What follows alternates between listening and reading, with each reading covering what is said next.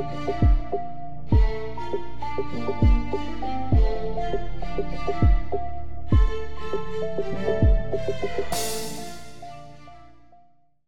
breeze scented with the new earth touches my face. The snowdrops bob their pretty faces, and I hear the sound of new life coming from our barn. Welcome, maiden. You have been missed. Hello, and welcome to the Hearth and Hedge. My name is Amberly, and I'm very happy to have you today. I opened the episode with a poem from the Imbolc chapter of The Magical Family by Monica Crosson. Today we are going to go a bit over Imbolc, but I'm very excited to announce the new series I'm starting on deities. Today's deity is the goddess Brigid. I know I'm going to make a few people upset by pronouncing her name Brigid rather than Brige, but she is a goddess that was venerated in many different areas, and not everyone called her Brige. Uh, but semantics aside, let's first start talk about Imbolc. Uh, Imbolc is the milk holiday. It was celebrated when the ewes started producing their milk after a long winter without it. When the lambs started to be born and the milk began to flow, the coming of spring was not far behind. Imbolc falls on February 2nd now, but obviously it used to be celebrated whenever the lambing came in the past. Imbolc is a fire festival and celebrates the coming of spring, brought to the earth by the fire goddess Brigid. On Imbolc Eve, it was customary in Celtic homes to leave out a brat and some small strips of cloth for Brigid to bless to be used for healing in the coming year. A brat brija is a large white cloth or blanket that would be laid over an ailing person to help them get better. The strips would be used to help with ailing animals by tying them around their neck. In exchange for the blessings, Porridge with fresh butter or cream would be left out as an offering. Obviously, today it doesn't have to be white. Uh, mine is going to be uh, my bell tartan when I put it out this year. Uh, Brigid's crosses were also made during Imbolc. They were hung in windows, put in eaves, or hung above doors to bring the strength and warmth of the sun and the luck of the harvest into the home. Uh, I myself have one. It's hung over the entrance to my kitchen uh, opposite the other entrance, which has my uh, kitchen witch. Another craft were uh, the creation of brideogs, uh, which are little dog, little dogs, little dolls representing Brigid, uh, made from wheat, reeds, corn husks, or whatever can be found. Last year, I made one with the leftover fireplace match- matchsticks that I had from lighting seven day candles and some embroidery thread. Uh, she sits in my office at work. Uh, so the correspondences for Imbolc are the zodiac is Aquarius, the solar system is the moon, the moon phase is waxing, the season is winter, the element is fire. And I actually take a little bit of, I disagree on the moon situation. Um, it's it's a fire festival and it celebrates the coming of the sun so I feel like the sun could also be a correspondence and probably should be. That's just my humble opinion. So the colors are green, pink, white, and yellow. The trees are blackthorn, cedar, rowan, and sycamore. I feel like uh, oak should also be on that list.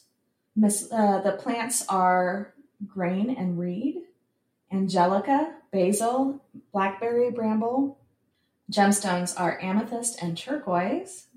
Goddesses are Arianrhod, Artio, Athena, Brigid, Danu, Gaia, Inanna, Juno, Selene, and Vesta. The gods are Bragi, Cupid, Dian Cecht, Dumuzi, and Eros. The animals are badger, groundhog, deer, sheep, which is actually the ewe or the lamb, um, birds are the robin and the swan, and the mythical creature is the dragon. The issues and intentions that you would want to work on for Imbolc are to activate or awaken animals, banish beginnings, divination, fertility, healing, and hope, illumination, inspiration, light, pregnancy or childbirth, prophecy, prosperity, purification, transformation, well being, and youth. For more on this celebration, uh, I did a full episode on Imbolc last year, so you can reference that for more fun things to do. But now let's discuss the goddess Brigid. Brigid is a triple goddess. Uh, she's the goddess of healing, poetry, and smithcraft, or the hearth, the temple, and the forge. Her mother was one of the Tuatha De Danann, and her father was the Dagda. As the goddess of poetry, she is the poet's muse, the inspiration of the artist, and what may be considered her maiden incarnation. As the goddess of healing, she embodies the mother and the hearth. She nurtures the family and the home, blesses the livestock and farm. As the goddess of smithcraft, she is the crone, using strength to bless the forge and shape the soul, bringing forth transformation and rebirth. As with all deities, if you work with Brigid, your relationship will be everywhere throughout your day, no matter where you are. But if you want to set up an altar or shrine to her, uh, I have a few ideas for you to start with. Uh, obviously, what you put on it is up to you. Uh, so, since Brigid is a fire goddess, a flame of some sort or an electric candle could be a good idea. She is also said to bless the water of wells and springs with healing properties. So, some form of water is a good idea as well. Uh, she's associated with the color blue, uh, but I've always felt very strongly that rich burnt orange and emerald green speak of her. So, that's what I have on my altar for Brigid. Uh, Neptune and the Sun are her ruling astral bodies. Azurite, peridot, citrine, and bloodstone are her stones, but I also have a gold stone on my altar. It's a man made stone, but it, the sparkling beauty of it just screams Brigid to me. And as the goddess that blesses the livestock, anything representing livestock would be just fine as well. The plants she is associated with are the anemone, the bramble, and the humble dandelion. Her trees are blackthorn, cedar, hawthorn, oak, rowan, and willow. I also, so that being said, I found a really great section on altars in Tending Brigid's Flame uh, by Lunaea Weatherstone, and I really I want to read it because I know there's somebody out there that that needs to hear it. Here we go.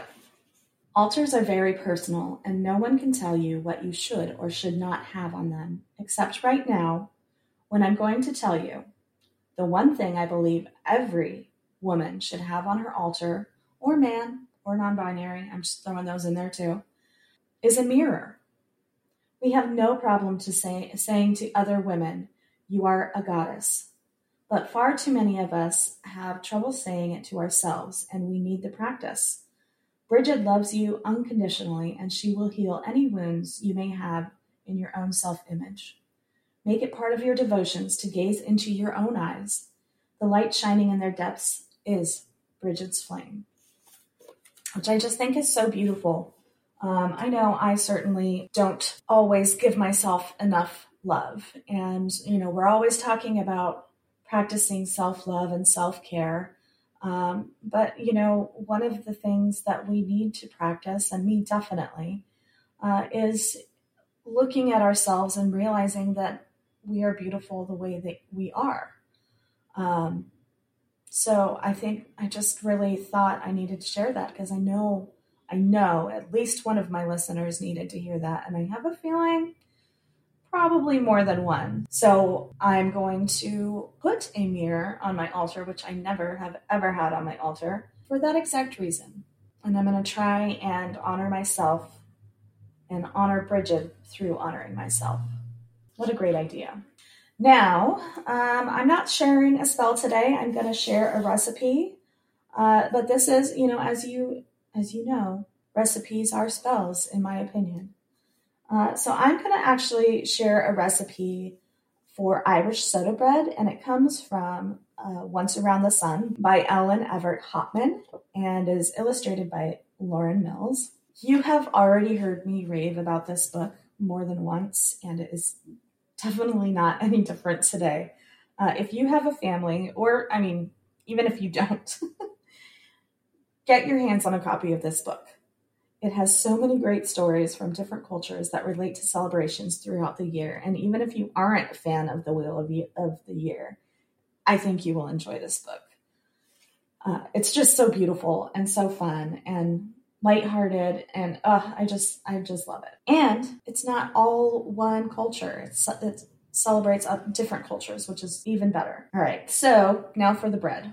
Uh, Irish oatmeal soda bread. I'm sorry. It says, coming as it does at the very time when the dairy animals begin to give milk, the traditional Imbolc feast features dairy products such as new butter, cheese, and yogurt. You can you will want to serve this bread warm and slathered with soft cheese or butter in honor of the Imbolc festival, and be sure to leave a thick slice on the doorstep as a gift to Brigid on Imbolc Eve. You can put it out there with your your brats. So you are going to need two cups of old-fashioned rolled oats, two and a quarter cups of all-purpose flour, plus more for dusting your work surface You'll need two teaspoons of baking soda, one teaspoon sugar, or one half teaspoon local raw honey, one teaspoon of sea salt, one and a half cups of buttermilk, one egg lightly beaten, and butter for greasing the pan. You'll want to preheat the oven to 450. Place the oats in a food processor and pulse until they are finely ground.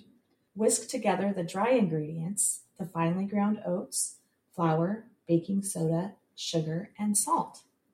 In a separate bowl, stir the buttermilk and egg together until well blended.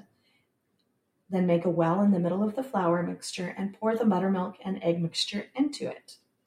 Gently fold the surrounding flour over, over the liquid with a wooden spoon, but do not over mix. The dough should look very shaggy and be on the moist side. If it's too wet to handle, add a little more flour. But if it's too dry, you'll also, you know, you'll want to add a little more buttermilk. Lightly dust a work surface with flour and place the dough on it. Knead the dough one or two times only and then form it into a mound. Grease a large cast iron frying pan with a little butter and place the dough in the center. If you don't have cast iron, that's fine. You can just put it on a greased baking sheet. Now you're going to use a sharp knife to score the center of the dough in the shape of a Brigid's cross, uh, making one and one half inch deep cuts. Bake in the oven for 15 minutes at 450 degrees, and then lower the oven temperature to 400 degrees and bake for 25 minutes additional. To test if the bread is done, take the pan out of the oven, turn the loaf over, and knock on the bottom. If it sounds hollow, it's done. The bread is best when eaten within hours of baking. Serve it with real butter and jam. If you're saving it for later, wrap it in a slightly damp tea towel. We're going to talk about our card of the day. I went ahead and I pulled a card from the Goddess Power Oracle by Colette Baron Reid for today's card pull. And the reason I did that is because I thought, well, guess what? If I'm going to be doing a deities series, I might as well pull the card for the next deity on my deity day, right? So today, Epona is who I pulled. Epona is stands for wise leadership. The empowerment message is stepping into the world with a sense of surety and positive self-worth is what's called for now. Epona, the Celtic Roman horse goddess of leadership and guidance, offers you her wisdom, knowing that you have what it takes to heed it you can do anything you place your attention on, and you'll find it easy to accomplish what's needed for your intentions to take form. Whether you are aware of this or not, the way you manage your accomplishments and even the way you handle failures and losses is modeling the way forward for others. There is a wisdom growing within you. Being true to who you are and placing integrity and humility equal to enthusiasm makes you a wise leader indeed one that the goddess Epona is so proud of. The alignment message is being overly assertive and determined to take action is not in your favor at this time. If you feel afraid of making a mistake or worry that you will somehow compromise yourself or disappoint someone else, consider this a time to regroup and assess the details. As the goddess Epona knows, Not all paths are meant to be explored. Not all battles are meant to be fought. Not all opportunities will pan out. Beware of the tendency to overreach. You have come a long way, and the best leader knows when to take a break. Your task is to hold back, breathe deeply, trust fully, and when the time comes to act, the goddess Epona will guide you.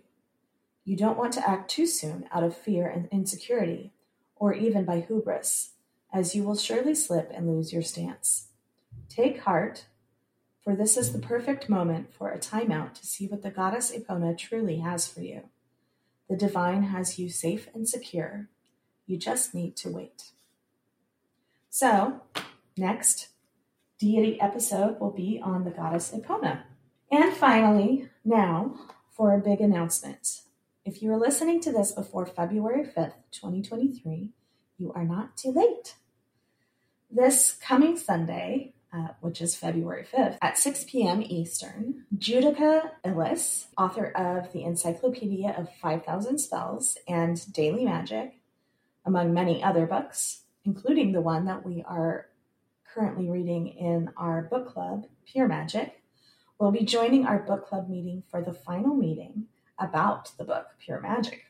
Judika will be here to discuss her book with anyone who wants to join, but in order to do so, you have to be a patron supporter at the moon level or above. So come join us. It's going to be loads of fun.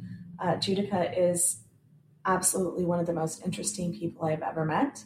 Uh, she's incredibly sweet, incredibly insightful, just a joy to speak to. So if you would like to come join us, come on up. Stay tuned for uh, future book club choices and other super exciting news about the Patreon. So I would like to thank everyone for joining me today, and we'll see you next time. You can find me on Instagram and Facebook at The Hearth and Hedge, on my website, thehearthandhedge.com, or you can email me at thehearthandhedge at gmail.com. I also have a Patreon at patreon.com slash the hearth and hedge. If you like what you hear, consider leaving a review wherever you find your podcasts.